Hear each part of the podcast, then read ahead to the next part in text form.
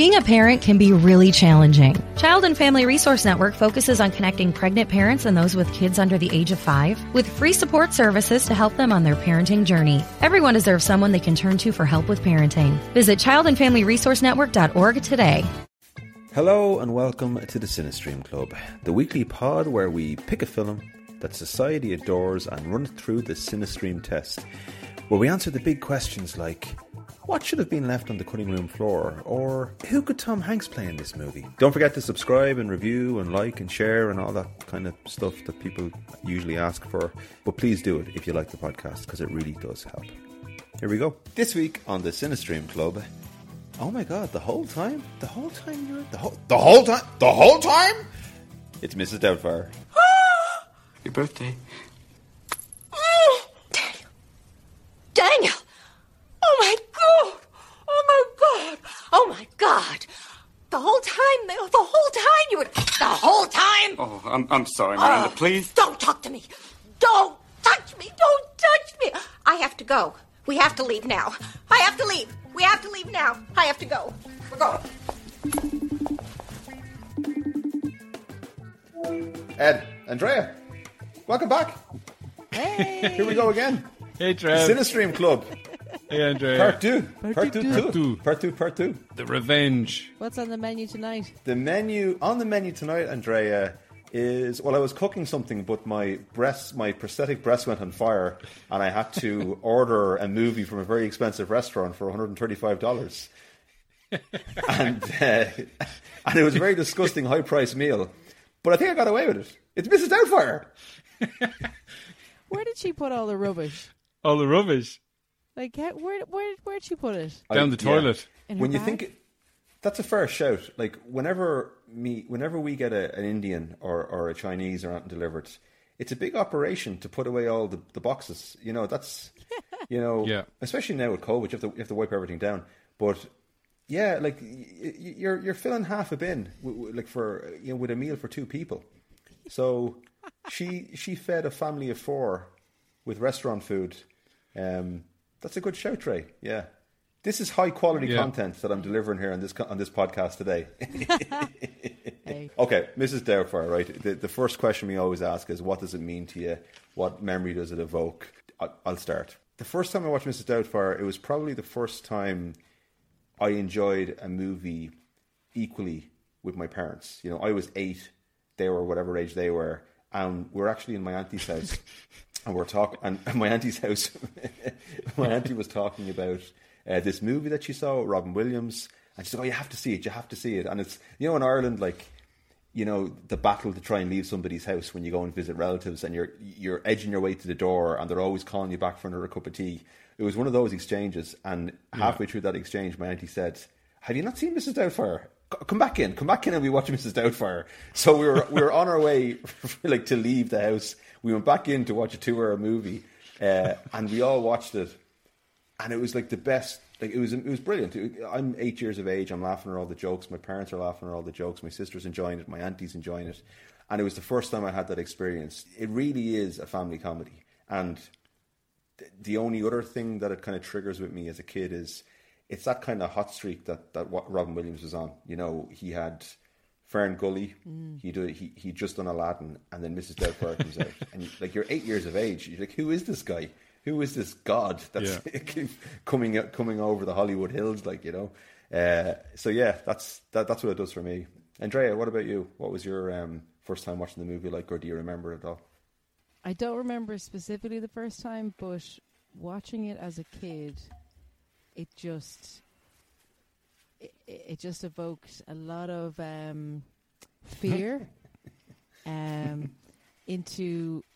So whenever I heard my parents argue, I would cry, and then I would run into them screaming, s- shouting that they're going to get a divorce and that they're going to have to go to court, and I'm going to have to choose who I want to live with when we're in court.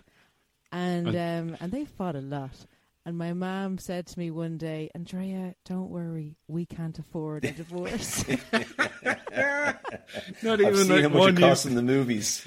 Yeah, those lawyers cost a lot. We can't work it out But it- between ourselves. But you know, there was a there was a lot of films. Um, I think I, I spoke to Kevin about this, Kevin McGahern, about this years ago. There was a lot of films, a lot of American films that dealt with divorce and stuff. Mm. I think w- The Parent Trap Mm. and just a lot Kramer of versus Yeah. Kramer. young young teenagers dealing with divorce and divorce wasn't as a lot of people wanted to get a divorce in Ireland, but it wasn't i- an easy thing to do. Yeah.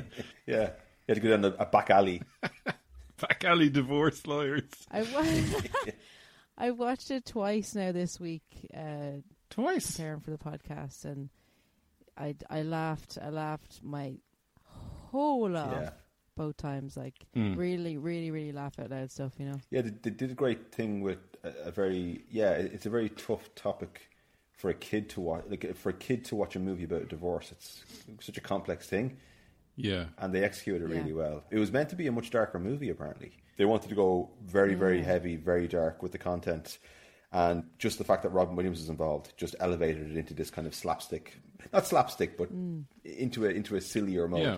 But it still manages to kind of hit hit those those kind of serious notes in it and yeah, and they're real as well like you know and they they make sense within the context of this kind of crazy comedy um but that's i mean uh, yeah that's like robin williams's talent. Well once again i feel extremely old because i saw this movie in the cinema. Um so i would have been about 15 um or 16 or so. And I distinctly remember being in the cinema and uh, yeah, there were uh, a lot of laugh, a lot of laughter, a lot of um, hooting and hollering, especially the the kitchen scene with the cake falling off his face and all the "hello dear" and all that kind of stuff. And in fact, there's like so many little, tiny little jokes that he makes that a lot of it kind of goes over your head. And it was a, a Yeah. you know, what, what, watching it and really kind of concentrating on it. I was picking up on all these little subtle kind of, you know, Norman Bates and uh, some possible ca- cancelled Yeah, yeah, comedy that- I- stuff. that- where he's holding up the towel and he's Yeah. like, you know, no, I'm not a Muslim. And I was like, oh, okay. I probably wouldn't have that joke nowadays. But, you know, that's just Robin. Williams going uh, a mile a minute and improvising and whatnot. I remember the beginning of it being really unexpected or something. Like it starts with this cartoon bird in a cage and a cat that's going to eat him, and you know Robin Williams' character is doing the voices and stuff. And yeah. I thought that was kind of strangely unique or something. It always kind of stuck in my head, especially when you're used to seeing cartoons like that just on TV, and then you see it Yeah. like projected on the big screen. It's kind of, and it it's it sort of opens the movie in this kind of like, oh, uh, what's going on here? But it, it establishes how morally sound a character, uh, Robin Williams' character is, because the cartoon bird is smoking, and he wa- he refuses to do the voiceover, and he says, "I'm not going to do that." But I will dress up as an old Scottish woman and pretend to be an old Scottish woman so I can look after my kids because my wife is divorcing me. So he's got his moral. He's got a compass of some sort. yeah, exactly. That's it. they they actually got a Looney Tune writer to like to Yeah. make that animation, and it's in the D, it's in the DVD extras. I was watching it on. There's a YouTube uh, video of it, but the song. Like he's singing an like he's singing like an Italian opera, like it's such a like yeah. But you're thinking of uh, like Robin Williams, like how good of an actor he is. Like like he's singing like opera in Italian uh, at the opening at the start of a '90s goofball comedy. Yeah. It's it's it's amazing. But the the fact I have is the song is from an operatic comedy called The Barber of Seville, and the actual opera it's about a guy who's in love with a woman. She doesn't like rich people, and he has to dress up as a pauper for the whole opera. So he's basically dressing up in disguise to achieve what he wants. So it's a little bit of a Easter egg in that song that uh, Chris Columbus slid into the script there. So there was a choice So there- behind that. There's there's a reason behind that choice of music. Yeah. So there's some there's some opera nerd, some Frasier type person who's also a big Yeah, yeah. fan of knockabout early 90s Robin Williams comedies, who's watching going, hmm, I see. This movie is far more intelligent than I'm giving it uh, credit for. I'll stay and watch the whole thing. So genre, subgenre, what is what does this movie slot into, and is there a better version of the movie out there? It's, I guess it's that age old uh, cross dressing family divorce comedy that they don't really make anymore. yeah, it's it's it's man man dressed as woman for whatever reason, for dubious reasons, for you know, and the, and there's there's a list of these movies that are not great. Most of the time, they're not very good, but they're Yeah. popular. Yeah, this should be a bad I- film. Yeah, and I think without, I mean, for for better or worse, and probably for worse, without this movie, Mrs. Doubtfire, you don't have the likes of Norbit, uh, or you don't have the Nutty Professor, or the Nutty Professor Two, the Klumps. Bre- Brendan O'Connor, Uh, Brendan O'Carroll. Brendan O'Carroll, of course, yeah. I totally forgot about that. This is like, yeah, without the, without Mrs. Doubtfire, you don't get Mrs. Brown's Boys the movie. So, you know, you got if you want the rainbow, you got to put up with the rain. what about you, Andrea? Do you agree? And if so, what movie is better than this in the, in, the, in that genre? Yeah, I think I, I agree. It's it's a it's a comedy with a lot of heart. I wouldn't call it a a comedy drama, but I'd call it a comedy with a lot of heart. Um, Hmm. It pulls on all those little heartstrings on my cold dead heart. Um, I don't think I I- it, it like there's a lot of similarities with um. Is it Tootsie. Tootsie, yeah. Yeah. Yeah. Dustin Hoffman. No, Yeah. Tootsie, yeah. Very similar. Dustin They're both Hoffman, actors. Um, from what I can remember from that, he he doesn't have a family. No, or he just wants a job. he? No, but he, Bill Murray is his roommate. That's Yeah. about it. But yeah, he's just an actor who Yeah. wants a job. But to- Tootsie is a bit more serious. It's a bit Yeah, more of a comedy drama. better. Whereas this is more Yeah. of a. It's more of a. It's a comedy first. the the original. It, it, I know that Miss Doubtfire was was rewritten a few times, and then when I think when Chris Columbus got involved, he.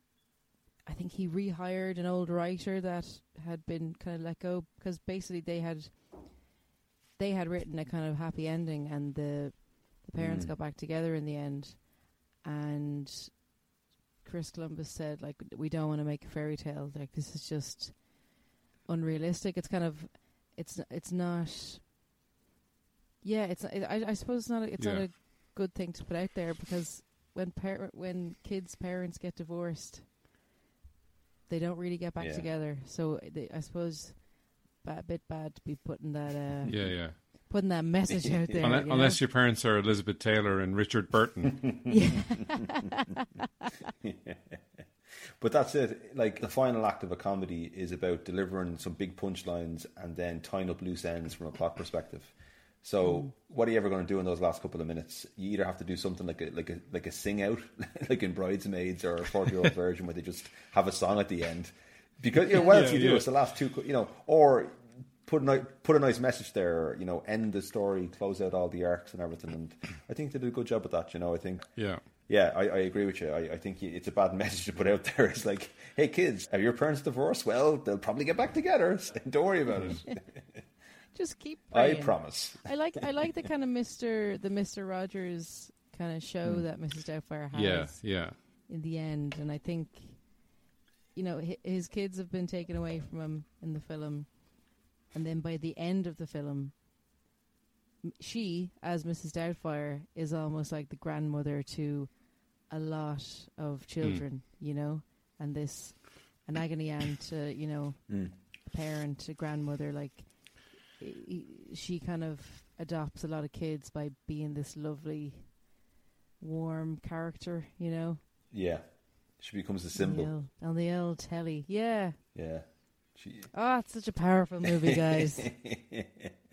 yeah, no, I, I had Tootsie and Some Like It Hot. I don't even remember. I, I saw Some Like It Hot as a kid. Yeah. and I just know it's regarded as a classic. But but at the end of the day, like and exactly to your point, Ed on Tootsie, it's more of a dramedy. Than Yeah, a comedy. It's on the mash side of comedy, you know, and where Mrs. Doubtfire is just yeah, it's just it's it's hilarious. It's and it's one of those films I remember like w- looking at when you look at reviews for it, it's it got fairly slated when it came out. Mm. Obviously, it was a, it was a box office success, but I like I would imagine a lot of those reviews have been redone in the last couple of years. Yeah, I, think I yeah. think it stands out there as a, as a classic. You know, it's, it's one of the funniest films out of the nineties. Like, how would you describe this movie in one sentence? I, I just have it's a really sad comedy, but I mean that in the nicest way. it's a you know a heartfelt, Happy divorce comedy. happy divorce comedy. Yeah, yeah.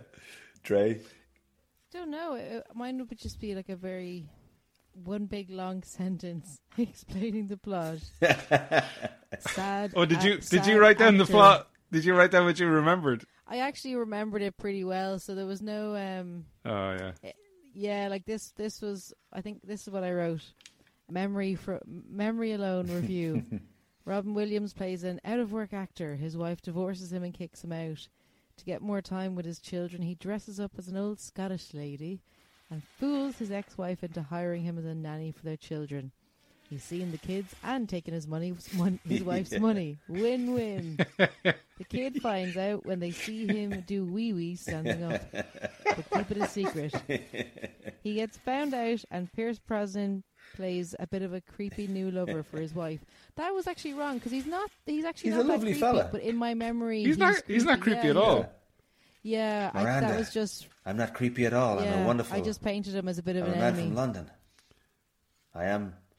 I love those I like. kids. Hey, especially that Maddie girl. She's amazing. You know, she was in she was in Miracle on Thirty Fourth Street and and uh, Matilda. I'm going to make a fortune from her. Not yet. uh, I don't know. Time is relative, isn't it, Ed? Especially when you're James Bond. yes. What can I say? Yes. He's a loser, and I'm going to be James Bond someday. Someday, very, very soon. Within 12 months of this movie being released. Yeah. Was he not already James Bond at that point? He wasn't yet. No, no, no. This was he he he'd missed out on it in Yeah. the eighties. Uh, he was uh, he was in Remington Steele and he got the Bond gig, but he couldn't get out of his contract with Remington Steele. And Chris Columbus was Yeah. a big fan. it was a Tom Uh, Selleck situation. Tom Selleck situation exactly. And then after Mrs. Doubtfire, Chris Columbus got a call from MGM saying, "Hey, we're thinking of this guy Pierce Brosnan for the big the big double O.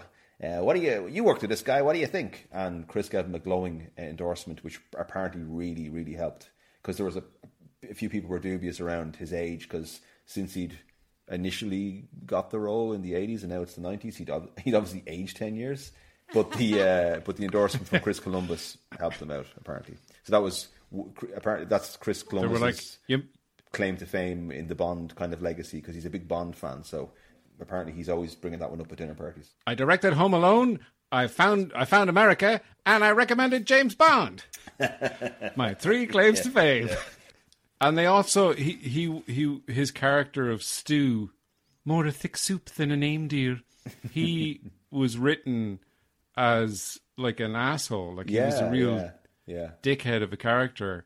But then when they cast Pierce Brosnan, like Pierce Brosnan was just too nice and charming, and they were like, "Ow!" And also, it would have overcomplicated things to have him be like a horrible man. That not only did he have to, you know, convince his ex-wife to to see him, but he had to sort of stop this guy from seeing his his ex-wife and kids because he was like an asshole, and that would have been a bit too much. And also, I mean, if if Yeah. Pierce Brosnan, because I mean, like he's an actor, he could have played him as an asshole, like like when Bradley Cooper was in um, Wedding Crashers, and he's playing that Yeah. asshole fiance of Rachel McAdams. And then he played that part so well, though. For years afterwards, whenever I saw him in a movie, I'd just go, "Oh, he's an asshole," because he played an asshole in I the one movie. guy. Yeah. Ed, that's kind of like my mother's logic in with actors. Like she, um, she hates Kevin Bacon because uh, when she sees him, she'll she'll just go, "Oh, he's a pedophile." Oh, because of the wo- the Because in- of- into the woods, of the woodsman. sleepers. Yeah. No, uh, is it Sleepers? Sleepers, Oh, I think he's yeah, played yeah. pedophile in a few, in a few, and the and the He's- woodsman or something. That's another one. He's played he's played a few pedophiles, and Yeah. according He to my actively it's like, seeks out those don't ju- roles. Yeah, Yeah, my yeah. mom was like, "You don't just ask for those roles." yeah, yeah, yeah, yeah, yeah. Lonely, lonely actor seeking paedophile roles and long walks. Yeah, Finally, I can start my research. I've been cast. It's time to do my research. And then throw my laptop into a lake. Another another roll, another laptop in a lake.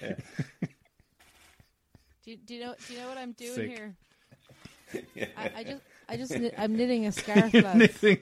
That's lovely. nice. Knitting and podcasting at the same time. I'm knitting a scarf, and you know why I'm knitting now? It's because um, apparently Sally Field used to um, she used to knit between takes. really. Yeah, they'd be, they'd be, they'd go and they'd, you know, change around cameras and they'd be setting up and they'd be like, "Where's Sally? Where's Sally?" And she'd be in the corner knitting. Yeah, Sally. She just Sally's just the gift that keeps on giving. Um, so okay, drinking games. I there's a few. Um, I, I'm thinking like you, you could take a drink anytime. Well, anytime Mrs. Doubtfire says "dear," she says "dear" a lot Yeah. in the movie. Hello, dear. Yeah. Oh, dear. 101, 101 times, Trev. 101. Uh, oh, okay. Well, you're going to get that answer right in the quiz when I repeat it in 20 minutes. Every time Will, every time Williams does an impression, yeah, that's a good drinking game. Like I, I was trying to, I was trying to research that, and I wasn't going to like timestamp the movie, but he, it has to be in like he has to be in the 40s or 50s for the amount of impressions he does in the movie. Like every, every oh, scene, there's like four impressions that he does. What, what else Yeah. did I have? Oh, anytime there's a montage, there's a lot of montages There in is. this movie. Yeah, yeah. You know, you've got Montages are brilliant, though. it's one of the best 90s montage movies. Like, you've got the dressing up as a woman scene, Yeah. you know, got it, dude looks like a lady. And that song has the best, like, up yours, you know, when, when Miranda and Stu are kissing outside. And Mrs. Doubtfire waves at him out the window, and he waves back, and then she gives him the big up yours. It's at that part of the song that goes, "Yo, got it, got it, dude." Yeah. The Um, the editor probably did that and was like, then- I love my job. Yeah, yeah, yeah, exactly. And then uh, let's be a lady tonight. Oh, lucky lady, And, yeah. and then the whole dressing up as a woman montage when he's with the two, when he's with Oh, yeah. Aunt Jack and Aunt, what's their names? Uh, Uncle Jack and Aunt Frank. and Yeah, he's doing yeah. the Barbra Streisand. And he had to learn the, Bar- the Barbra Streisand song, Rain on My Parade. He didn't know the words, so he had to learn it Oh, between that made, takes. that made me take. laugh so so much. The other one was the walk like a man when he's playing Oh, yeah. football with his Oh, son, yeah. dressed as Miss Doubtfire, and he's just going hell Yeah. for leather at the ball. And he, like, how actually, how tall was he? Because Well, just Robin Williams wasn't a big man, looks like so, a so that's the thing that always kind Hmm. of confused me because Yeah. he's huge. Like, Mrs. Doubtfire is an imposing figure. Yeah. You know, like she looks Yeah. like she's like six foot at least, but Robin Williams is only like five foot seven Yeah. or something, five foot eight. Because Pierce Brosnan has that has that has that line where he's like, eh, "You look you look like a stocky woman who could play rugby or something." He's got this Yeah. kind of he he notes how yeah, yeah. kind of unwomanly he is, and I, I mean he should have figured it out. But um, I think you could do you could do a drink you could drink every time that he. Five foot seven, Robin. Five Williams. foot seven. Sorry, go on. You, you could you could drink every time he's dressed as Mr. Doubtfire, but he do, but he breaks character and is a is a man or something like. When he's on the hmm. bus and he, you see his hairy leg and, and the horny lonely bus driver man who I was watching it with Cara and she was like the the first time he gets on the bus and he was like evening ma'am.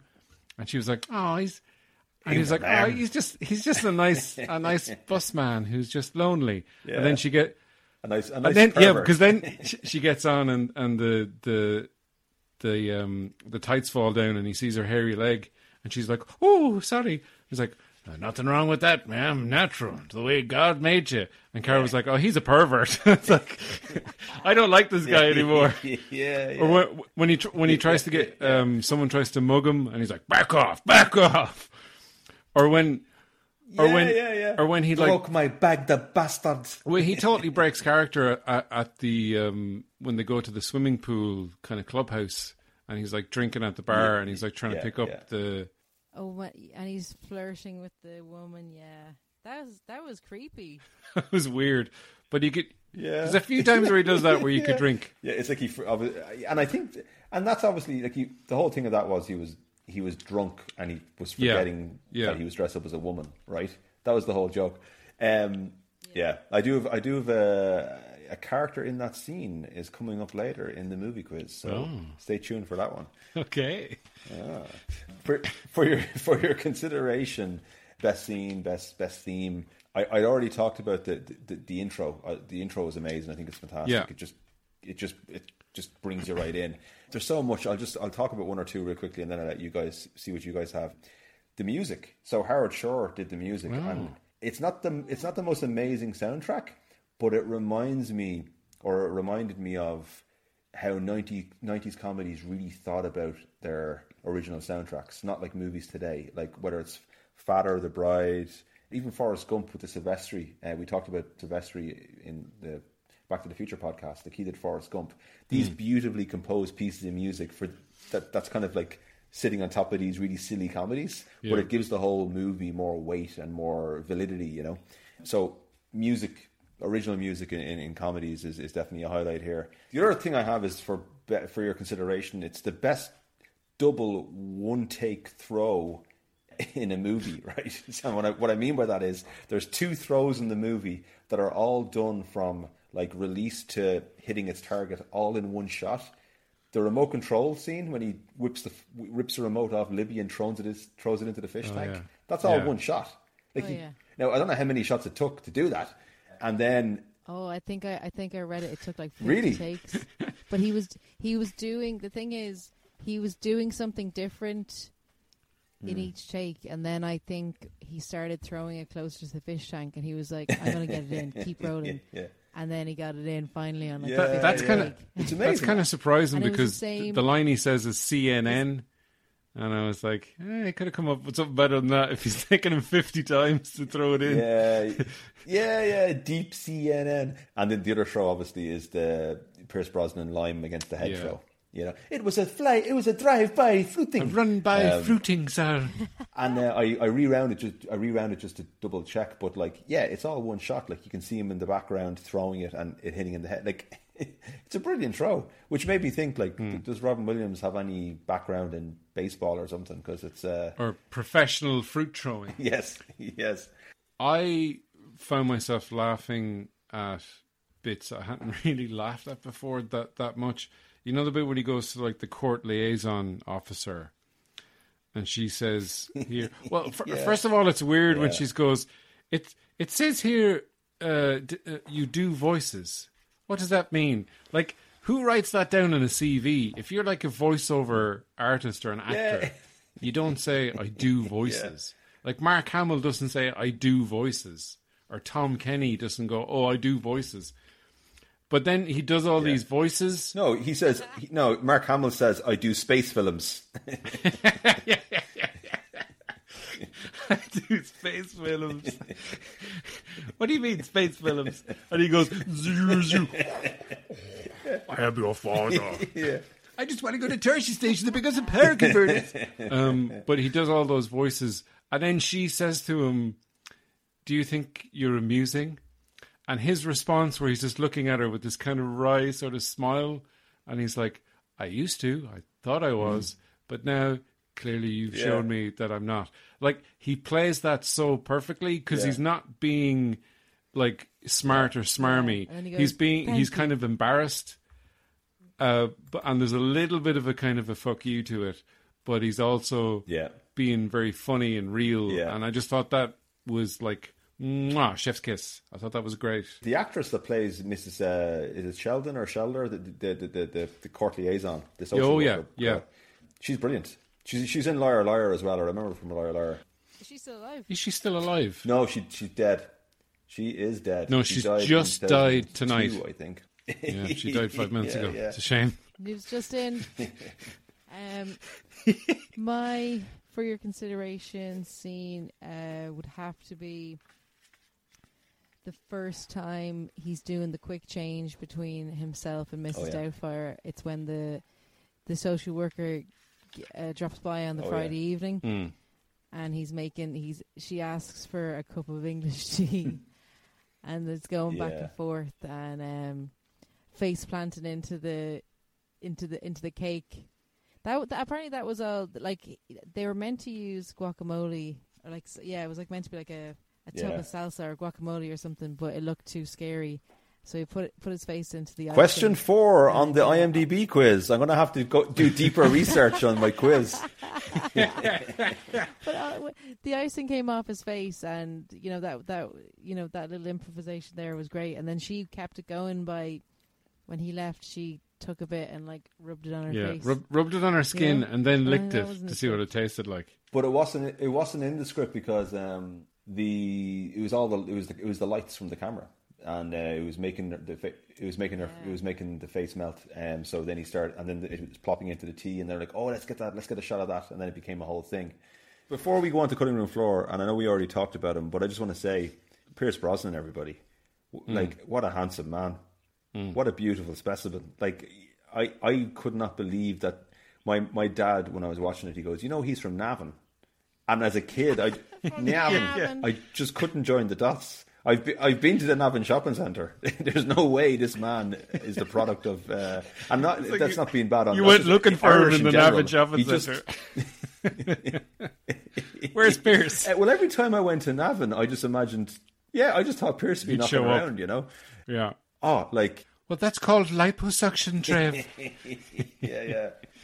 He's a perfect wall for Williams to bounce off. You Yeah. know, he's he's a, he's just a, a nice, de- like reliable, solid actor. The only thing that was a little bit creepy was like they hadn't they, they didn't even go for a drink yet, and he was in their house with his ki- her kids on his lap. Yeah. you know that scene when. When Mrs. Doubtfire walks in and they're all having this lovely fa- and she and then this, Mrs. Doubtfire says, "Isn't this the pretty picture?" Um, that was a bit creepy. But then the other thing, actually, now that I think about it, was where was Mrs. Doubtfire? Like, is she not meant to be working? Like, she's coming in to like, she's coming into the house, kind of saying, "Oh, what's what's going on in here?" And she, yeah, Yeah. you're meant to be mind these kids. Who's this big strapping man? like, one of them is six. Sally Field should be going like, "Where the fuck have you been, Oh. Euphegenia?" yeah, I'm paying you three hundred dollars a week. Okay, cutting room floor. Um, what didn't work? I, I I'll just start with one comment straight away. Within a couple of minutes in the movie, it, it just it just stuck out like a sore thumb when Daniel picks up the kids from school. This is before he throws the birthday party for his kid, and he goes, "I got a surprise birthday for you, dude." Well, bef- before that, he goes, "I got a surprise for you," and his son says, "Strippers." And Nobody- then you know Robin Williams says, "No, n- no, no, not strippers." And then the kid says, two strippers." Like he's twelve. Yeah, What kind of path of destruction is this kid going to like go on to? I know because like, Is that not the horniest time of your life?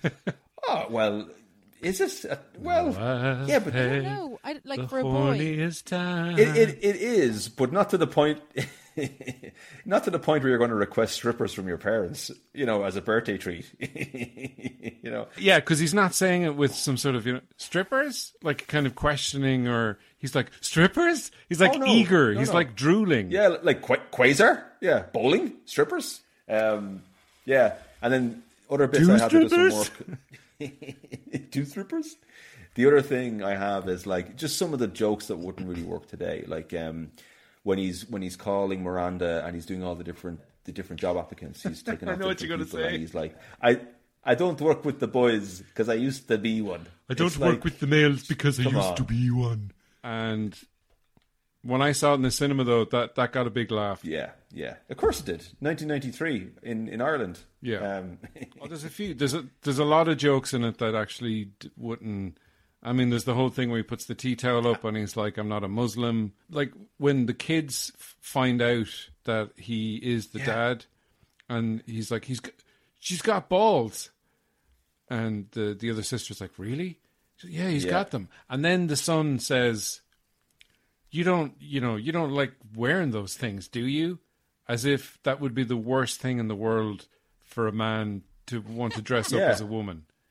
Like that would be he Yeah. would be a deviant of the highest order.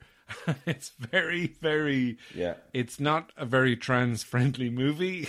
you know. I mean obviously it's No, playing it's no. playing it for laughs, but obviously beyond that, it's like, you know and yeah. yeah, but that whole I don't work with the males because I used to be one. Because it makes no sense. yeah. Are you're barred from working with males because you used to be a male? Because you transitioned from a Yeah. woman to a man.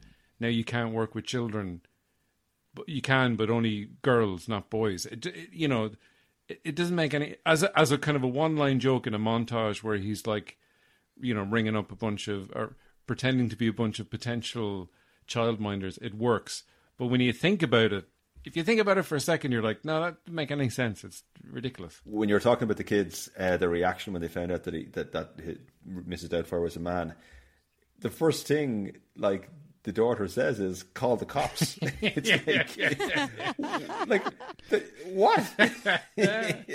Turns out Mrs. Doubtfire, um, I think I think she's actually a, a, tra- a transgender. Oh, okay. Um, let's just call the police and get her arrested. It, it's a terrible reaction.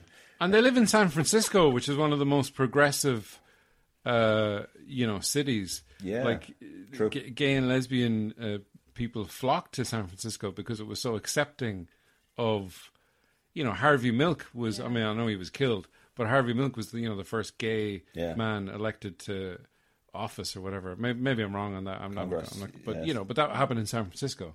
Yeah, it seems a bit. It's a bit odd. Yeah, yeah, yeah. I think yeah, I think he was the first Yeah, openly. there you gay go, yeah. Uh, There's a lot of gays in there. Hi, Well, gays, true. Yeah, first openly Yes. gay. That was canvassing for gay rights. Yeah, yeah, yeah.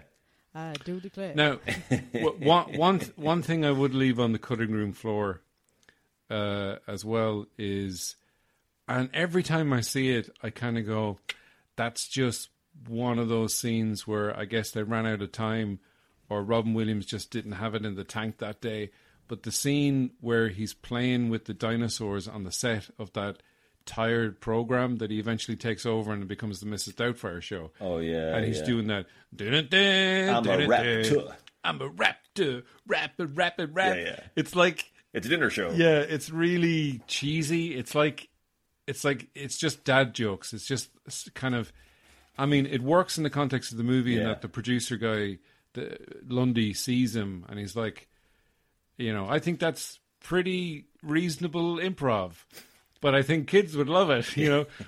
but I just think that that, that Yeah, scene yeah, makes yeah. me cringe. Where I don't think he's Robin Williams' kind of improv skills fail him in that scene. Now, and, like, and I kind of feel like I'm being very nitpicky because he does so many. He has so many great lines and so he does so much. Like he Yeah. he makes the movie, but that one scene just kind of falls a little bit flat for me. And it's probably because it's such a set up scene, you know, and it's just Yeah, him. yeah. Like there's no one to bounce off. He's not reacting to anything. It's like, and it's such a pivotal part of the plot. Like, Yeah. like it's a setup for a meeting with Lundy, which sets up the ultimate ending. In Bridges, my favorite restaurant. I've one. Can I do a reverse and I- can I take one off the cutting room floor? Oh, that we've just One dropped already and put it back in.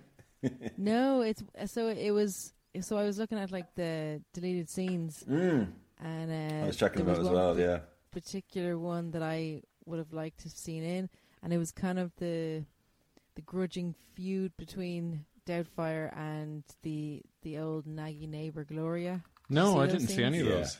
yeah. So you you know where. So in the I, film, I read I read about it that she was film, she was uh, cut out. What we see is Yeah, at the at the start she she rings she rings Sally Field. Yeah, that's yeah, that and that's kind of pretty much all we see. But the scene where Doubtfire pulls off the the Beamer sign on on uh, Pierce Brosnan's Yeah. car. Yeah, What's Pierce Brosnan's character's name? Stu. I'm just I he- he's Pierce Brosnan. that, that's off my Mercedes. Stu, I'm Stu, and I drive a Stu. Mercedes.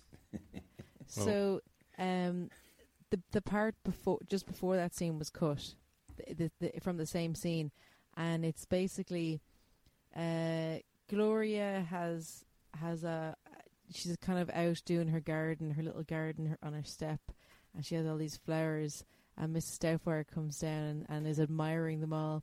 But, but then also giving little digs of like, oh, the stems are very saggy on this side, and she said she tells her that she tells Gloria that she used to be a botanist for a duke, and then she says, "I ha- you know, I have I have age old family secrets that I can, I I can't share them with you. You know, they'll save your plants." And Gloria begs her for them, and she goes, "Okay, well this is this is what you need to spray on your flowers every day."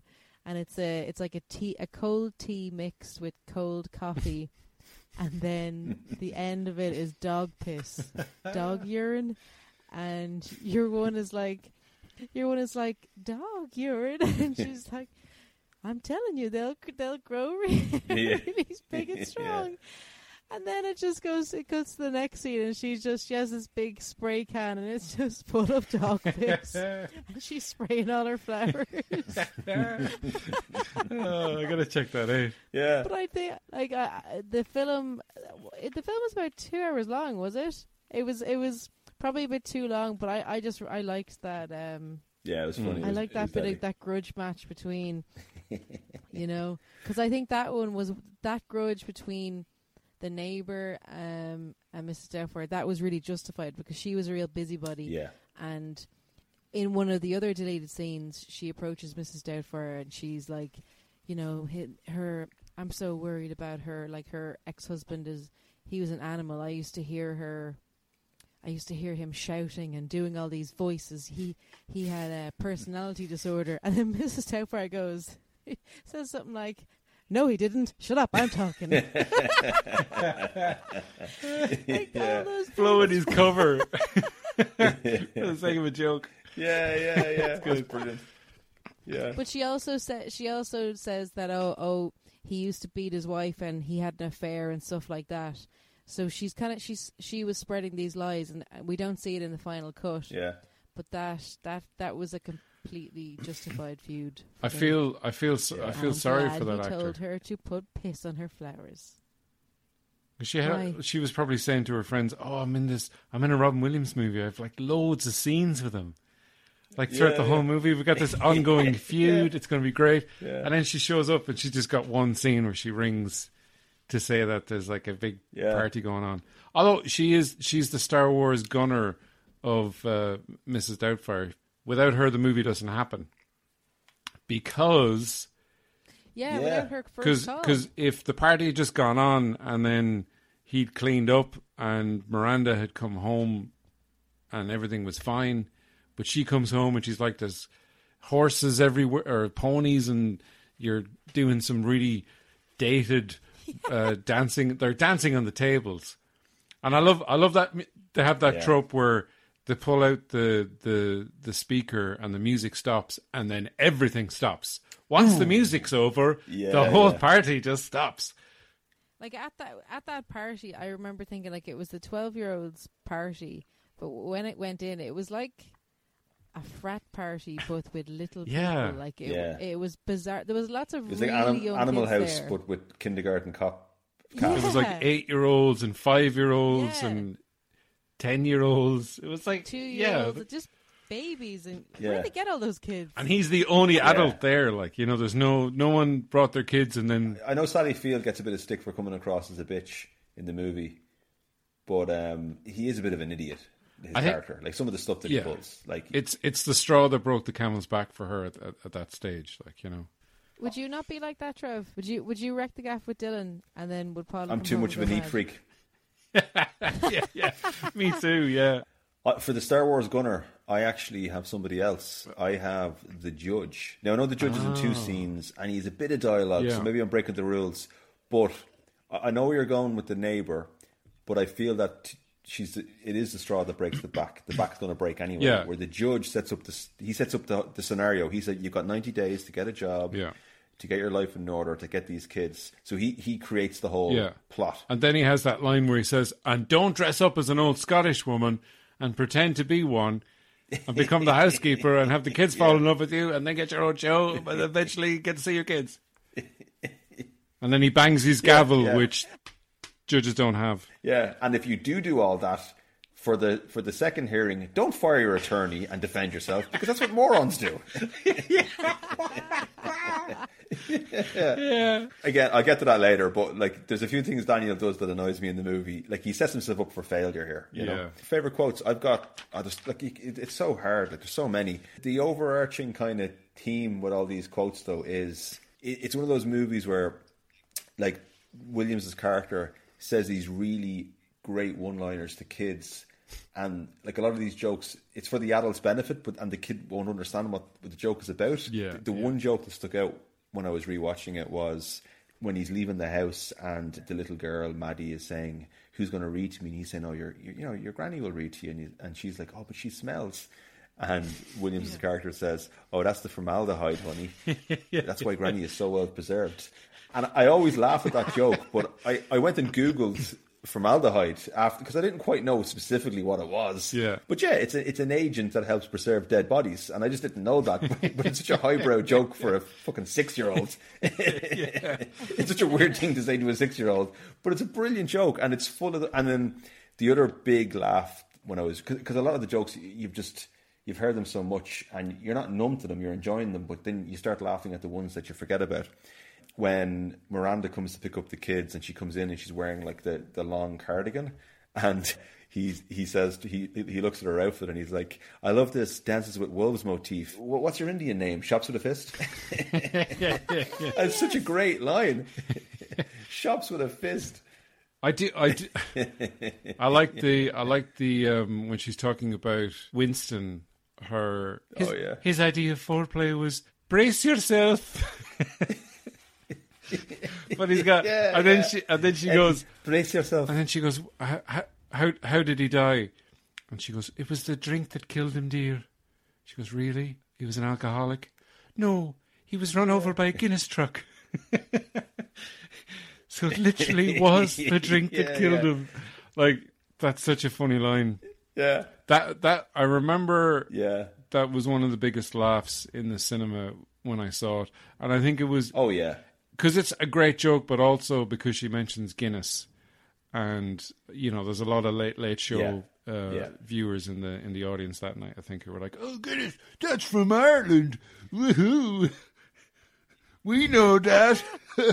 Mrs. Doubtfire must know about Ireland. when they're in the restaurant, there's some brilliant lines as well. Like when they're going into the restaurant and she's trying to get away so she can play dress up and turn into Daniel. He's like, "Oh, I have to take my medicine."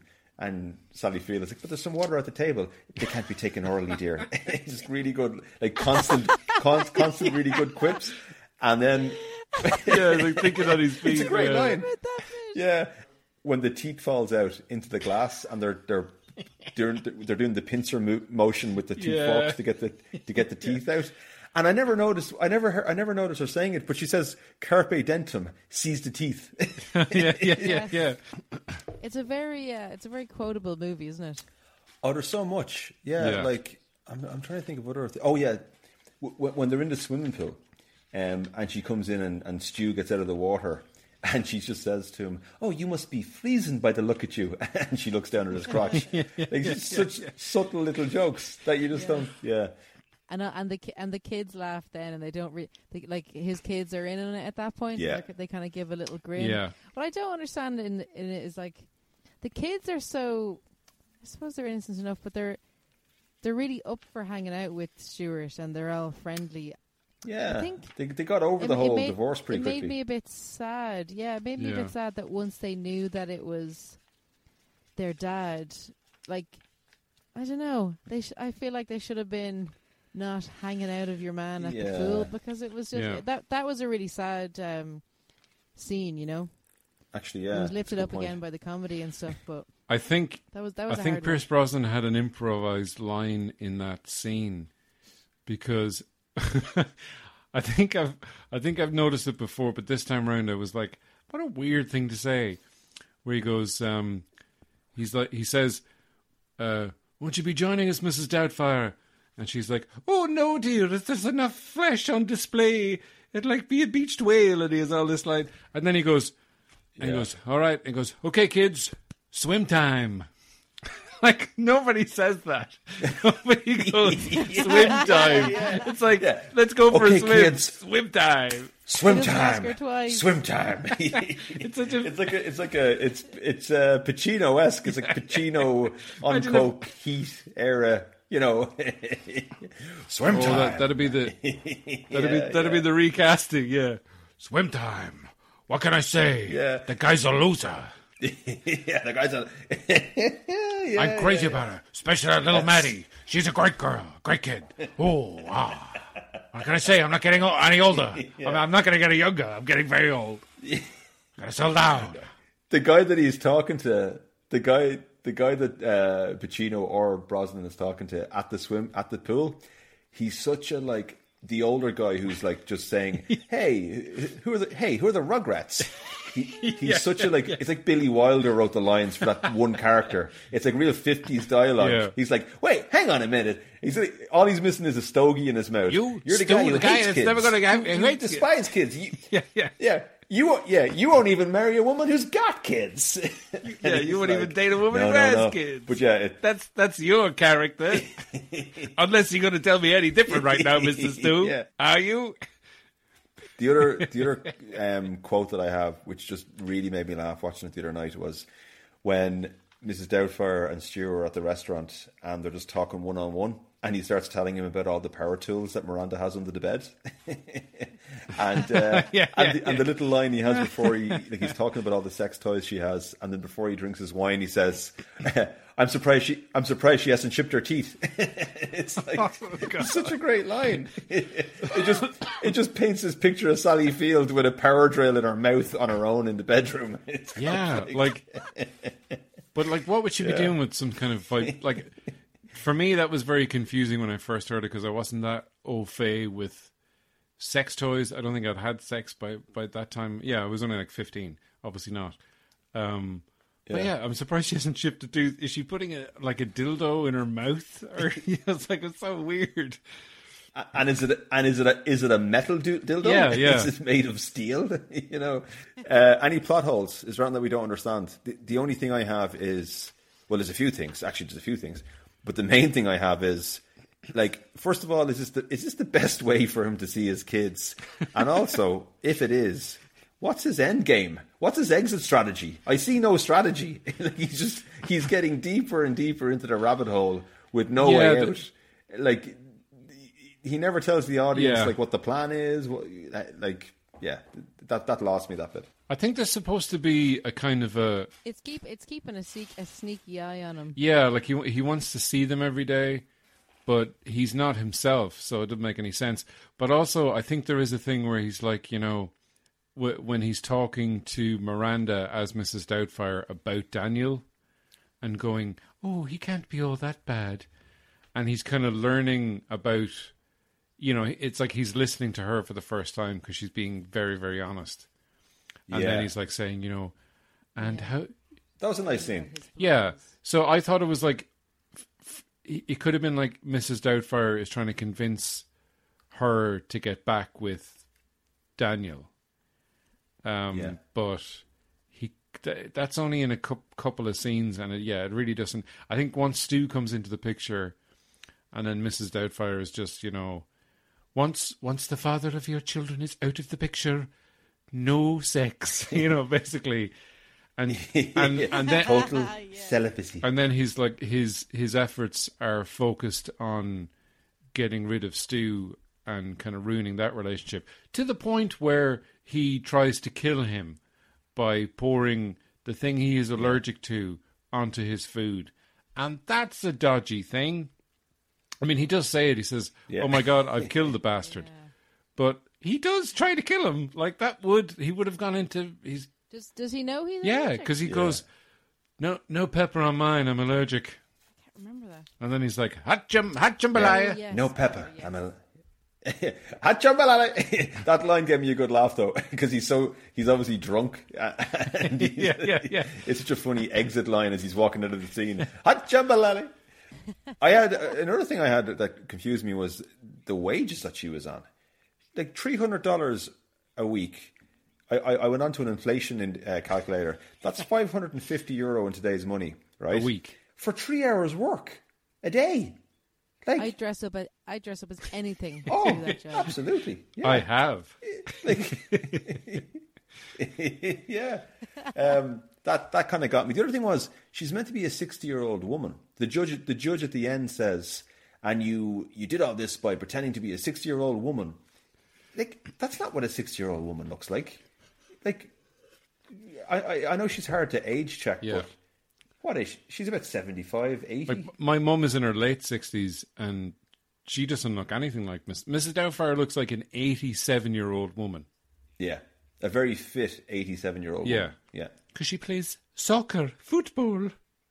Um, I my one was the the fact that I, I- I mentioned it already just that the children didn't really. It's yeah, like they didn't think of his feelings when they were Yeah. uh, when they knew that their dad was Mrs. Doubtfire, and they didn't.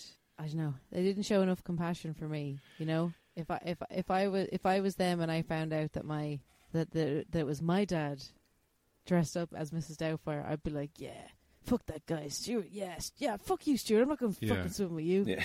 I'd give a bit. I'd give. I'd give him a bit of guff, knowing that.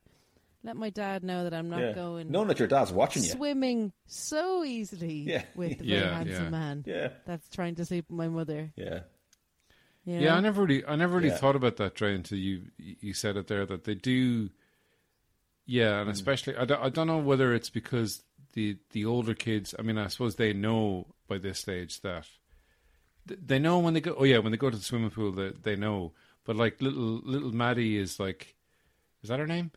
Um, you you have to, Mrs. Doubtfire. You have to. Yeah, She's she like. I love my new sexy, still hairy, but much sexier daddy, who's from London apparently. And she's like, yeah, she's like all in for this new daddy. The other, the other thing I have is why does it why does a single man um, have a full cream cake in his fridge? Like what's what's what's that about? So we can Um, put his face in it, like his face. so we can put his face in it just in case for all, uh, yeah, a social worker comes to, yeah. Um, like I believe the guacamole more than the than the than the cake face, um, Yeah, but then I yeah. get that the guacamole probably made him look like a monster. Yeah, that's and, and then it just it's just Daniel himself. Like, and again, I'll get to it, but a few things that he did that just like didn't really sing true to me. Like, he's he's a voice actor, and he lives in San Francisco. Like, eh, like first of all, it's not exactly a, a hotspot for for for acting or or uh, voice acting Yeah, it's not L.A. or New York. and he wants to support the family. Yeah, he gets fired. He he gets fired from all his jobs. He, he does the birthday party thing when he's not meant to do it. like he, he- Oh, that sorry, that was another plot hole. He gets fired from his jobs. Where does he get the money to pay for all those animals? Now, I part Yeah. of me thought maybe they were like from films and like he pulled a few favors or something. No, no, it's like he. he rents a he- whole zoo. yeah, it's it's like a re- rent a zoo, rent a petting zoo that you ring it and they come to your yeah they come to your house. Yeah. But why would they go? Yeah, he's like, I want to rent a petting zoo. He's like, all right, where do you live? Oh, I live in this like house in the suburbs. Have you got like a back garden? no, no, no. We're just going to let them in the house. on a, on a big hill. I mean, for the safety of the animals, they wouldn't they wouldn't allow that. They'd be like, no, uh, we can't do that because our animals, we don't want our animals running around knocking over glass and then cutting their hooves or their whatever. Yeah, yeah, it ma- it made no sense. And also, no no one was petting the animals. They were just running around like lunatics. Yeah, yeah. It wasn't like it's like a it's a petting zoo, but it's being used for uh, a, a little mini child rave. it's, it's a funny uh, use of a of a petting zoo. yeah, yeah, yeah. I'm gonna have a few kids over. We're gonna dance to some, jump around. Yeah, yeah. Uh, bit of notorious. Uh, yeah. What do you need? Yeah, a few ponies, a few Shetlands. Uh, yeah. Few Um, ducks. Jump Yeah. I, I, do. I did realize that there's a section that we should probably have called the. I'm calling it the eagle eye section for just things that you cop when you've watched the film for the umpteenth time. And the one thing that I noticed at the end of this film is when Mrs. Doubtfire is talking uh, on her TV show, and she's saying about and tune in next week when we'll have Frank on the show, who's a makeup artist. That's the first. It's the first time I twigged that he was talking about his brother Frank, who's going to come on and talk about makeup. And I'm like, oh, what a nice guy! He's getting his brother on the show, and he's going to promote his brother's business. Shows how nice of a guy Daniel is. I never, So I that's never something that I spotted for the first time watching it this time. never took that at all. Yeah, it's, Yeah. It, it just it's such a little vague Hmm. reference. As a kid, obviously, I noticed obviously after a couple of watches as a kid that the that the guy that visits him, the postman, is the guy who used to be the dinosaur guy. As a kid, I, I didn't notice it the Oh, first yeah, time yeah. It took me a few a few watches to, to notice that. Hello, Mrs. Doubtfire. I've got a letter for you. yeah. He died straight after filming that scene. If they're remaking it today, who who would be Mrs. Doubtfire? Who's the big comedy star? Will Ferrell? That's what I have as well. Yeah, Uh, it's the obvious one, but it's the only one, kind of. Because you're, you're also you have to think of an improv star as well, somebody who can Yeah. who can be loose and bring the same energy that, that Williams brought, with, with probably a, a very sparse script. You know, Yeah. the, the amount that Williams added to the script. So it has to be somebody of that ilk. I mean, I think they've kind of remade it with Martin Lawrence and Big Momma's House, but I don't. Yeah, I don't know if he could. Yeah, who would be? John Travolta. Who did you say? John Travolta. Did you, ever, did you ever see John Travolta in Hairspray? Hairspray, he plays, yeah. Uh, Tracy Yeah. Plays a woman, Turnblad's mother. Yeah. And hey, Christopher Walken fell for it. Wow. Wow, you Wow, look beautiful. you look so Two, good. mi- two mice, Frank. Two mice fell into a vat. No, I am not your husband. I am Mrs. Doubtfire. I am an old lady. no. yeah. You know there is there is a script for Mrs. Doubtfire too. Oh, there is. Yeah, yeah, yeah. And it was it was going to be done when it was in the 2000s when Williams was a bit older. And they're really apparently like they're well. They always say that they're excited to make it, but It was Chris Chris Columbus was in was um, in talks with Robin Williams about it, and and he, I think he was on board. He just kind of wanted, I suppose, the script to be as he'd like it, Hmm. and then I, I don't. I don't think we missed. I don't think we missed anything there. know I don't think that would have been any good. no, I think w- w- Williams hit his stride in like from late 80s to kind of mid 90s, um, up to like Good Will Hunting. Um, that was that was him at his stride for that kind of a movie. what film will Robin Williams be most remembered for?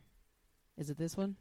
I think Mrs. Doubtfire. I think if you if, like on, on the RTE news, um, if there are like, well, that's a weird segment to have. now now it's for Just the that, like like Good Will Hunting, he won. He won the Oscar for that. Yeah. Aladdin probably like Yeah, it's gonna Ala- to like to a lot of people oh like yeah, Aladdin is a great uh, example of you know his uh, probably the best example of his improv skills. Apart from that, I don't know. Yeah, it was. Good morning. Yeah, I think Good it- morning Vietnam. Maybe that's kind of more comedy drama, where the drama doesn't really work It- as but well. it's always going to be like if you're doing a reel, if it's reeling in the years and they're they're covering like Robin Williams in ten seconds. It's it's it's Aladdin. It's a bit of Mrs. Doubtfire, and it's him holding up the Oscar for Good Will Hunting. That's that's Yeah. him in a nutshell. May- maybe more. And I know there's so much more to him than that, but It's not your fault. It's not. it's not your fault. Yeah, the the Fisher King is Yeah. another one as well. I think did he's- cry I think that he's great in the Fisher King. Yeah, yeah. It's a sad kind of movie. Yeah, he's very good in the Fisher King. I well, he was not. He was nominated for an Oscar for that, wasn't He he? was, yeah. Okay, ha, has the movie entered anything into the lexicon? Any pop culture? Any influences? Yeah, I mean, I think the, like the scene where his tits catch on fire is, you know, I think I think everybody knows that scene, even if you haven't seen the movie. Everybody knows that scene. I don't know if it's been parodied Yeah, in things. It probably has, but like that's just yeah, yeah. the most recognizable, and kind of you know, hello dear, you know that you know Yeah, I think Mrs. Doubtfire as a concept, like maybe that's maybe that's the thing that's that's in the that's in the lexicon. You know, Yeah. it's it's like through osmosis. You'll just know the plot of that movie, even if you've never Yeah. seen it, because it's it's talked about, it's referenced so much, and and even if you were to get somebody of our age and sit sit them down and put that in front of them, and if they'd never seen it. They'd remember so hmm. much of it from clips and things from YouTube and references and all that kind of stuff. So I just think that the energy and the vibe and the, and the plot of the film is kind of in the lexicon. It's not a specific thing like Great Scott from Back to the Future or an actual Yeah, line. yeah. I think it's just the whole thing, isn't it? Product placement. Um, I couldn't really spot much. Just like Stu drives a Mercedes, Hmm. and and the restaurant Bridges is an actual restaurant, Yeah. and it, it did wonders for business, obviously. But other than that, um, I don't know. Did you guys see anything? no, not Yeah, and if if there was, it was you didn't notice it because the film was so damn good. Yeah, I don't, I don't think there really is any product placement. I mean, it's a good Okay. it's a good advertisement for San Francisco. It makes San Francisco look great. Because I remember seeing seeing the cinema and seeing those kind of the- you know those high hills and the houses on this kind of like slant, Mm. and I, I remember going, "That's cool." I'd never really seen anything like that before. That's cool. I like it. I want to go there. I want to go to there. Okay, IMDb movie quiz. Okay, question number one. What is the film based on? An easy one to start off with. A book. A book. A book. Yes, it is. Yeah. It's based on a book. That's first point. Uh, Dre is first one off the mark. Alias Mrs. Doubtfire. Alias Mrs. or Madame Doubtfire. Yeah. Um, get Yeah, you're right, actually. It was a children's book by Anne Fine, and she actually had a bit of a voice in the whole um, pre-production, and she was very strongly pushing for a specific actor to play the role of Mrs. Doubtfire. Extra points for anyone who knows who. Tom Hanks. Yeah, um, oh, your man from Home Improvement. No, Oh, fuck. but he was he was uh, he was considered. He was strongly considered. Warren Beatty. Oh, because Yeah. he's a ladies' Yeah. man. Was he not too old? He was a ladies' man, so they No, thought no, he- no. it'd be hysterical to see him dress up and pretend to be a No, he, woman he after being yeah, such he, a he woman. wasn't star. too old in 1993, Dre. No, he was still. That was around the time he met Dick Tracy and, and, and whatnot. I mean, he was Yeah, yeah, probably yeah. Old, Yeah, but not I- like he was in his like 40s, I suppose. Yeah, but not yeah, not like yeah. old old. Weird, I'm weird, at uh, pictures of him here from 93. weird. Uh, but yeah, no, you're right, He's Andrea. Andrea has too old definitely read the Yeah. IMDb trivia because like Tim Allen, I was like, yeah, because I know that I know that I as just well. did Like the- The quit, yeah, I know. Look, I haven't read it. yeah, Tim Allen. I just know it. I see. Andre, Andrea's making up for lost ground here. She's doing her, she's doing her homework on the IMDb stuff. She wants to win this quiz. Although you won the last one, actually. I won it, yeah, by by default Yeah. by getting the, the the last question right, right? the all for nothing. yeah, yeah. That's what I'm all about. the all Okay, next goal wins. Okay, um, Blake Lively. You probably know, you've probably seen this. Blake Lively was considered for the role of uh, Natalie, little Natalie. Oh. Yeah. But she, she fecked up on her last audition. She got too, she was such a fan of Robin Williams, she just completely folded when she had to do the reading with him. Tim Allen was offered the role of both Mrs. Doubtfire, and when he turned that down, they countered with Stu. Stu. They they just wanted him in the Yeah. film, and apparently the original pitch for the movie came from a pitch for an episode or a movie of Home Improvement. Did you see this, Trey? So the Yeah. story was Tim and Jill get divorced, and she takes the kids off Tim. And he's forced to dress up as a sixty-year-old nanny to spend time with the kids. Like it's such a oh, oh, weird oh, concept for a home improvement But it- movie. But in that version, Tim, Yeah. Tim, uh, the reason why the kids get taken off him is because he gets arrested for drug drug charges. really was that? Yeah. I know. I know that was that was actually just his Yeah. real life. Oh, that was just Sure, his- oh, he was a cocaine He was fiend, in wasn't he? prison. He? he went to prison for a few years and then he started acting. Is that right? We all have past, Trey. We all have pasts. For, He he's delighted us for so many years with Home Improvement, and then he went on to make. But that, that, see, that was a clever move because he was like, I don't think that's going to work. And if it doesn't work in the cinema, it'll break me and it'll end the Yeah, show. and and it, and it'll end whatever potential movie career I have coming off of the show. So he waited, and Yeah. then he made the Santa Claus, and that was a big hit, and he made like three of those. So Yeah. and then he became Space Boy in Toy Story. yeah. Oh, oh, oh, oh. yeah, yeah. I'll tell you, man. I, or Galaxy Quest, another space boy. Um, Bill Murray and Rick Moranis were also uh, considered. Uh, look, it's it's just Yeah. every 80, every eighties, nineties star. Um, Rick Moranis was probably he was kind of turning down his career at that point. He was kind of winding down a bit in the early nineties. And uh, Murray, yeah, Murray would have been a good choice. Rick Moranis, I don't know. See, Rick, Rick Moranis is too is too small, and he, like he's small and he wears glasses. So Yeah. him playing a little old lady would have been just it's it's Rick. Moranis in a wig. Which of his kids got expelled from school in real life? So which of Williams's characters' kids got expelled? the oldest girl Oh, Dre's. Yeah. Dre's read IMDb. You're, you're on a streak. yeah, during. yeah, yeah. My only reference point I- is IMDb. Yeah. I watched no, I watched loads of interviews. This was actually in one of those like round table uh, art uh, actors Oh. reunite thing, Oh yeah. and it was recorded a few years ago. For the for the the 25 anniversary or the 20 anniversary or something was it? something like Yeah, that, okay. yeah. Um, but she, what's her name again? Uh, Lisa Jakub. Lisa Jakub. Yes, so she was Canadian, Mm. and the rule with ch- child actors was that you went to school for when you were on set, you had a tutor, and you went to school for three hours a day. Yeah. and your homework was sent back to your school to be corrected, and so that your grades. And she was in high school, Mm.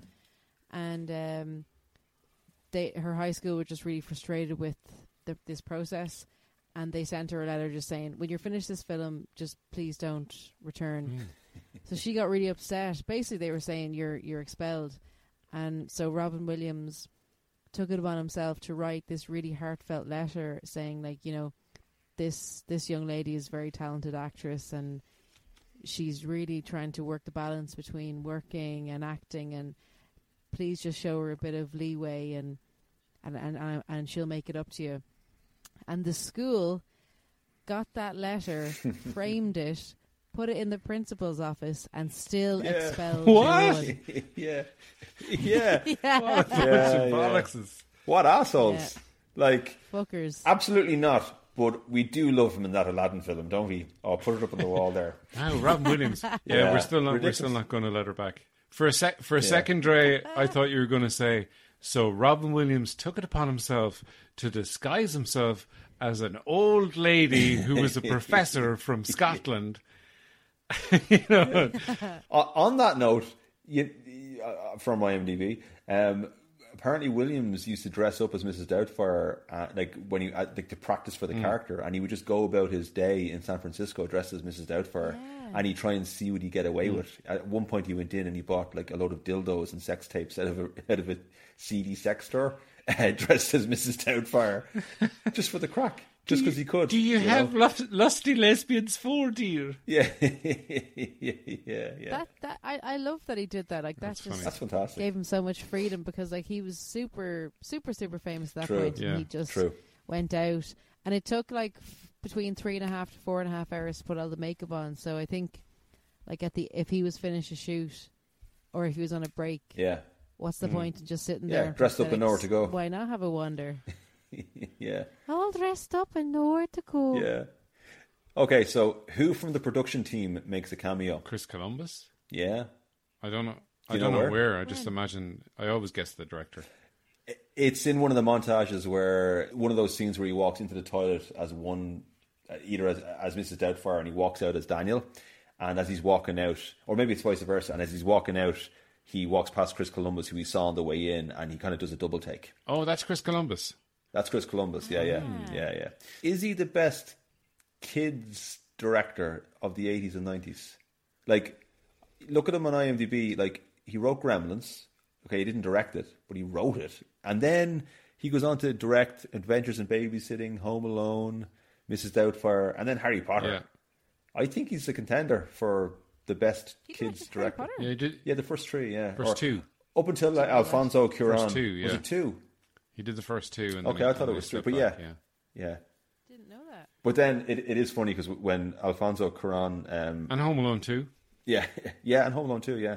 But when uh, Alfonso Cuarón, uh, is, is it Cuarón or whatever his name is, when he took over and did the Prisoner of Azkaban or uh, whatever it's, whatever the title is, I remember going to see that in the, in the cinema, and I didn't know that Chris Columbus had not directed this, and I, I was going on about how God, he's done a really good job with that movie. Fair play to him; he's really elevated his status as a director. And then, uh, and then I was looking her up and it's like, oh no, okay, it was somebody else. And then that guy goes on to like making Children of Men and Gravity and all these other films, like you know. Chris Columbus has really stepped up his game. yeah, yeah. The actor playing the bartender in the pool scene, where Stu is buying his drinks and talking to Mister 1950s guy, he is credited as Doctor Toad, but who was he? Doctor Toad. Doctor Is Toad. Doctor Toad a clue? No, not really. His name was Robert Toad Williams. He was the half brother of Robin Williams. Robin just Oh, no he way. he was in town and Robin was like, "Hey, you want to be in a movie?" So uh, he got him in the scene, and uh, apparently he got paid as well. I had to go off IMDb for that one, Dre. Thankfully, I'm going to go deeper for next time, just so I can catch you out. This this is how deep I have to go. Why was it shot in San Francisco? Because that's where Robin Williams lives. Oh, because Robin Williams was going through a divorce and he wanted to be close to his kids, or something like that. Was that it? No, Chris Columbus just like wanted to be somewhere else. Maybe he was going through a rough patch in his marriage. Yeah, he, like he the film was going to be in Chicago, and then he like with Home Alone and all the other stuff he'd done, Yeah. he just wanted to get out of a big city, and he wanted a different kind of feel for his next hmm. movie. And they they they did a a recce on San Fran. They thought it was fantastic. And then he ended up living there for a couple of years. He just fell in love with the place. Oh, but yeah, cool. like imagine having the power as a director Yeah. to like move a production To sa- to somewhere that you just think is a nice place to live. But on speaking of divorces, Ed, who was going through a Robin? Williams. Sally Sal- Field. That's what I meant to say. Sally Field. Yeah, she was going through a divorce from the film producer uh, Alan Greisman, who produced Fletch and Bucket List. So that's what her ex-husband did. Did they have any kids? Was it like a stinging deep? they had one kid, I believe, one kid. Yeah, One between sapling grew grew Which from is- her which field. is, which is which is fifteen percent kid each, right? He, okay, I was going to say how many times did Mr. Doubtfire say dear? Andrea already knows the answer to that. What ver- 101 Dalmatians. what version of Mrs. Doubtfire was in the works in 2015? uh, Mr. Mr. What, what version of Mrs. Doubtfire? animated. No, Mrs. Doubtfire too. no, a musical. And the Oh, that, that was made. Yes. yeah, mm, but it never really took off. Alan Menken uh, wrote the music and the lyrics by David Zippel. It was a run by fruiting, a run by fruiting deer. yeah, yeah. Just got to let me see my kids. yeah, my kids are like oxygen, oxygen, I can't oxygen. breathe my kids are like oxygen, I can't oxygen, and I breathe really, really need to see them. We're writing it right. We're rewriting it right now. You box them and ship them, box them and ship them, box them and ship them, box them and ship them every Yeah. day, box them and ship them, box them and ship them, box them and ship them every day. That scene would have been very different if they met it in 2015 because he's like actual film canisters being shipped out to LA or whatever. Yeah, yeah. like, you compress the file, you attach it to the email, you zip it. you put it in the zip, you Yeah. we transfer it, and that's what you do. And then yeah. after you compress it, So what do you do? What do you do after you compress it? Smart ass. you encrypt it and you we transfer it, smart ass. yeah. Send it to www dot com. look it up on Google, wise ass. So look, I think with Andrea's very hard fought battle there, intense studying, crown goes to Andrea Yay. for the IMDb movie quiz. Fuck you, Ed. Two, two, nothing, two, nothing. Shit. Eat my dust. Actually, the, actually, Oh, that scene my reminds me of probably one of the worst lines in the whole movie that never really worked for me. Where he goes to Mister Lundy, where you know he's saying uh, uh, he's making jokes about Spot the dinosaur. He's like, which one? Wrong. They're they're both extinct. And Lundy's like, and goes, what idiot put this on? He goes, I did. Uh, you know, Jimmy Lundy or whatever his fucking name is. And he goes, Yeah. uh, Daniel, whatever, for, former employee. And then he has this line where he's turning, before he leaves, he goes, uh, Do you ever look at your life, freeze Yeah. frame it, look at it, and think, This is not my life? And he turns and walks away. And it's just such a stupid line. it doesn't make any sense. And as he turns away, your man playing Lundy Yeah. gives him a, gives a sort of a smirky kind of uh, grin and, and a laugh. And I go, Yeah. What are you fucking laughing at? That's That line makes no sense. Because he's a solid 90s actor that will do what he's told. That's what Lundy Yeah. is. He's the opposite to Williams. He's not he's not a he's not lightning, he's not thunder, he's just. Solid Chris stock, Columbus is behind you the know? camera saying, I moved this entire fucking production to San Francisco on a whim. You will act as I command. Yeah, they're looking for a judge in, in Miracle on 34th Street. I've, I've already put the little girl forward for it. You know, I've already got Jimmy Bond over here. Uh, if you want the Did role, he direct that? No, no, no. I don't know who directed Mir- Miracle on 34th That's a Street. fucking Um, batshit crazy movie that makes no sense at all. The the remake. It is crazy, crazy. It's like a, a love And letter to capitalism. As a kid, it's a love letter to capitalism. The answer of the movie and the, the love letter to Santa Claus is written on a dollar bill at the end of the Yeah. movie. It kind of, as a kid, when I saw it, almost kind of like kicked my disbelief in Santa out into touch but for another year. Hmm. Because it kind of like gave me a, a bit of a base of a rationale to like, well, a, a court full of people uh, agreed that, like, you know, if you can blindly, if you can blindly love God, you can blindly love Santa. Yeah, yeah. It's the power of the movies. Power of the movies, Trev. All right, we've we've we've had the discourse, we've had the chit chat, and the chin wags.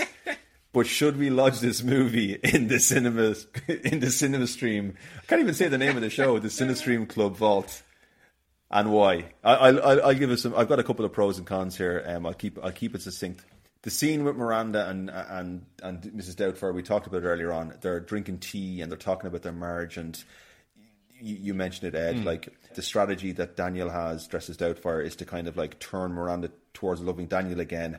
But where they land is they realize that the marriage is actually, you know, irrevocable. To quote Kramer versus Kramer, you mentioned the movie Yeah. earlier on. It's like it, it's collapsed and they can't bring, they can't go back. But it's it shows Jesus. It just shows how strong of an actor Williams is. He's he's incredible. Yeah. Like to, to to put that emotion in front of the screen through like three inches of latex. it's uh, it's incredible. Like, and then everything else that we talked about, we don't have to go over it again. It- but the, the bad, just a few little things. First of all, she's meant to be English, and why does she have a Scottish yeah, accent? yeah. Yeah. And he, uh, It, it, it, and and Williams I noticed Williams does that a bit. I remember he was doing a press tour for some for uh, I don't know what movie it was, and the Den were interviewing him, and they said, uh, "Oh, so you're you know you're really good at accents. We're wondering if you could do an Irish accent." And I remember him turning to the camera saying, uh, "Okay, well I don't really have any Irish accents, but I, I'll um." I'll, I'll do a Scottish accent. It's close enough. And he just did a Scottish accent. And I remember being really offended as a kid. It's like, just just say no. Yeah. Just say you, you can't do it. So oh, This no, I can't. I can't do that. Dustin and Socky. Dustin Socky and, Yeah. and, and and Ray Ray D, yeah. Um, I can't do that. But well, uh, he but wasn't uh, on the den. It, it was on a, an interview that they filmed in oh, I yeah. wish I wish I could do that for you, kid. But oh no, I can't do that. but here's one that's close enough to your accent. Oh, hello, I'm Scottish. yeah, oh, yeah. And he kind of that accent that he does in the movie. When is that? Is that the Lucky Charms guy when he's going? I, I'm doing it. I'm doing it. I'm sitting on the gold mine. Oh, yeah, when he- yeah. when he's doing all the voices. I'm sitting. I'm sitting in the gold mine. I'm No, I, Yeah, I what think is that? that's I Is think that that's a reference to the treasure of the Sierra Madre. I think that's. Uh, ah, but I, I don't know. I've actually never seen that movie, but I think that's what, maybe what it's a reference to. But yeah, some of those bits where he's Yeah. doing the voices, and he does like a really bad Sean Connery as well in that in that scene. Yeah, give it to me now, man. Upon it. But yeah, it's very bad. Oh, it's, It's not, not that bad. great. The Sean Connery is. but like that I'm bad. saying, like ninety two percent of the improv and the voices that he does in this movie are really good and make the movie work.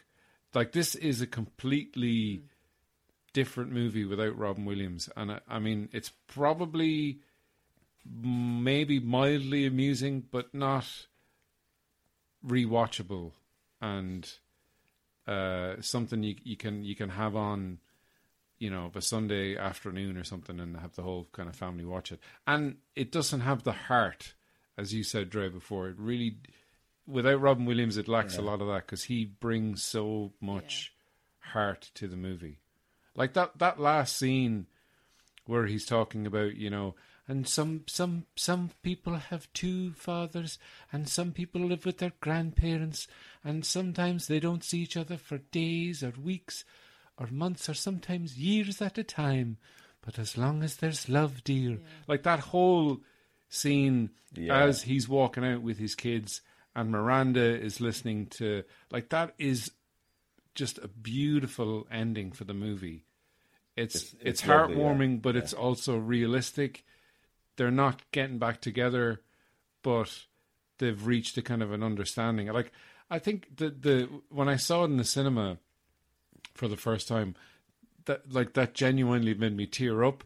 But I think it was with a girlfriend, so I was like, you know, oh no, I've just got popcorn dust in my eyes. No, I'm not.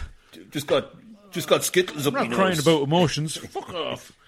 Now, on that, right, with Miranda, though, what annoyed me about it, I remember at one point, not not anymore, but years ago when I watched it, what annoyed me was she she leaves him, and she should leave him because he, he's a bit of a gobshite, but she leaves him, and, and then straight away brings Stu into the picture, and then replaces him with, with, with this guy, and then basically gets a court order. uh, Well, pushes him towards the the the the, the, the the edge of madness, where he dresses up as a woman and and, and lives with them as a live-in ma- or or works for her as a maid for a couple of a couple of months, and then all the crazy shit happens in the restaurant. And then she goes nuts, where she goes, you know, we're leaving, we're leaving, we have to leave. The whole time, the whole time, the whole time. The Uh, she does all that stuff yeah, the whole time. And they go to court. And, oh, it's a brilliant line. And she gets a court order put up, put on top of him where he actually can't go near the kids, and it's all supervised supervised vision, supervised visits at all times. And then just when he makes it, just when he's starting to turn his life around, he's making a TV show as Mrs. Doubtfire that's about to get syndicated and go global. He's going to become the Paw Patrol of of cross dressing uh, children's children's entertainment she just turns up on set and says, "Can you take the kids from three to five? It's like what a, what a like what a selfish person. Like you know, Yeah, she. Ship I'm not the biggest love. fan of her now in this film. It, it, it really fucking infuriated me watching it back the first time there because yeah, when Stuart, so when she when she's in work, and Stuart, she gets the call saying, "Oh, Stuart wants to come and have a look at some of your sketches," and she creams her fucking pants. She does, yeah, because of this ride from her past, and. I think I think that her I think that she completely overreacted to the party, and it's it's really it, for me, she blew things out of proportion because she wanted to justify the fact that she was actually thinking about somebody else. yeah, I don't think that it was like Robin Williams. A lot of it was down to Mm. H- his character. I think it was, and I don't know how much of the story was kosher or whatever, but this it just doesn't. Well, yeah, it, it doesn't I- go down well with me. sit well. Now, the one thing about the party was when, as a kid, who you know, and I I was a I was a young I was a young boy with a with a bit of an attraction um, for sweets, and as a as a kid, I remember that scene, and when she came home with a lovely cake shaped as a football that the horse ate. Um, I remember Oh, as yeah. a, I remember as a kid siding with her because I'd be like, well, I just prefer a cake from but all by myself. I wouldn't have to share with anybody. Like, I wouldn't want to have a party with horses and lots of kids. I don't just want no just horses give eating my cake. cake. yeah, I don't want all your horse giving. Yeah, so I was on her, I was on that side of her um, for that scene. But no, I hear you. I think yeah, she doesn't. She doesn't. Her character doesn't come out well, and maybe they could have written that female part a bit better and not have her be such a kind of the, the, the big bad villain. I. I Yeah, kind of disagree a little bit because I mean I yeah the, the, there is that thing where sh- it's like oh Stewart you know Stewart thingy uh, and she's like yeah her eyes kind of light up and she's like he he asked for you and she's all like oh giggly giggly giggly but if she was Yeah. happy at home she wouldn't be looking at thinking about other men and I mean she maybe overreacts to the to the party but I think it is just like a long line of things where he's like they they go they make great pains to kind of say that he's an actor because he says you know mm. our relationships on hiatus or whatever. Let's break up for a while. And she goes okay we'll just put our thing on hiatus which i i was laughing. I was like well like yeah he's an actor but he doesn't he doesn't think everything he doesn't view everything through the prism of acting terminology like he knows what fucking divorce means and separation means Yeah. like he's he's very Yeah, kind of yeah. childish but yeah it- was yeah. it was funny that she's like, yeah, ooh, Stuart, ooh, ooh. and then yeah, there's Yeah. like no no time between uh, them separating, and I think she has like one scene where she's like, I don't know, it's a, it's a little bit too soon, but she's basically like, ask me tomorrow and I'll say yes, kind of thing. It's just nice to see Sally Field because I don't I haven't seen Sally Field in, in she doesn't make many movies these days, but yeah. No, and I She's in a actually great TV show that my mom is obsessed with. the called- the children and mothers or something or wives and kids or what's oh, it called? the- oh, brothers, brothers and sisters. Brothers and sisters. I got every. I guessed every other Nephews and nephews and except for the nieces, uncles and aunties. nephews and nieces. Yeah, yeah. Yeah. Hamsters and gerbils. Dogs and cats. Yeah, and like she won all her like she'd kind of she'd already had her career almost. Like she she won like two Oscars in the eighties. Um and then like yeah, she she just she'd kind of been inserted into that kind of Hall of Fame. And it's that classic thing that they do with these comedies, like they bring in like a really solid, strong actor or act, you know, to to, Yeah. to lead the the straight per, pers- personality Yeah, of the movie. yeah. Um, so she did she did nail it in that sense. So I, I I feel like the needle is pointing towards we put this in the vault. Do we agree? Is it a, is it a stone cold Ding, ding, classic? ding. Fuck yes. Fuck yes. Oh, yes, dear. Okay, done. So there we go. Another movie done, another movie lodged into the Cinestream vault. If you enjoyed that, don't forget, like the podcast, share it, subscribe. If you're feeling particularly nice about it, give it a nice review. That would really help. If you want to watch Mrs. Doubtfire, it is available on Disney Plus. Next week, in anticipation of the sequel coming out on March 5th, we are going to watch Coming to America, and that's available on Amazon Prime if you want to play along. Talk to you then. Be safe, be nice, be good. Being a parent can be really challenging. Child and Family Resource Network focuses on connecting pregnant parents and those with kids under the age of five with free support services to help them on their parenting journey. Everyone deserves someone they can turn to for help with parenting. Visit childandfamilyresourcenetwork.org today. Being a parent can be really challenging.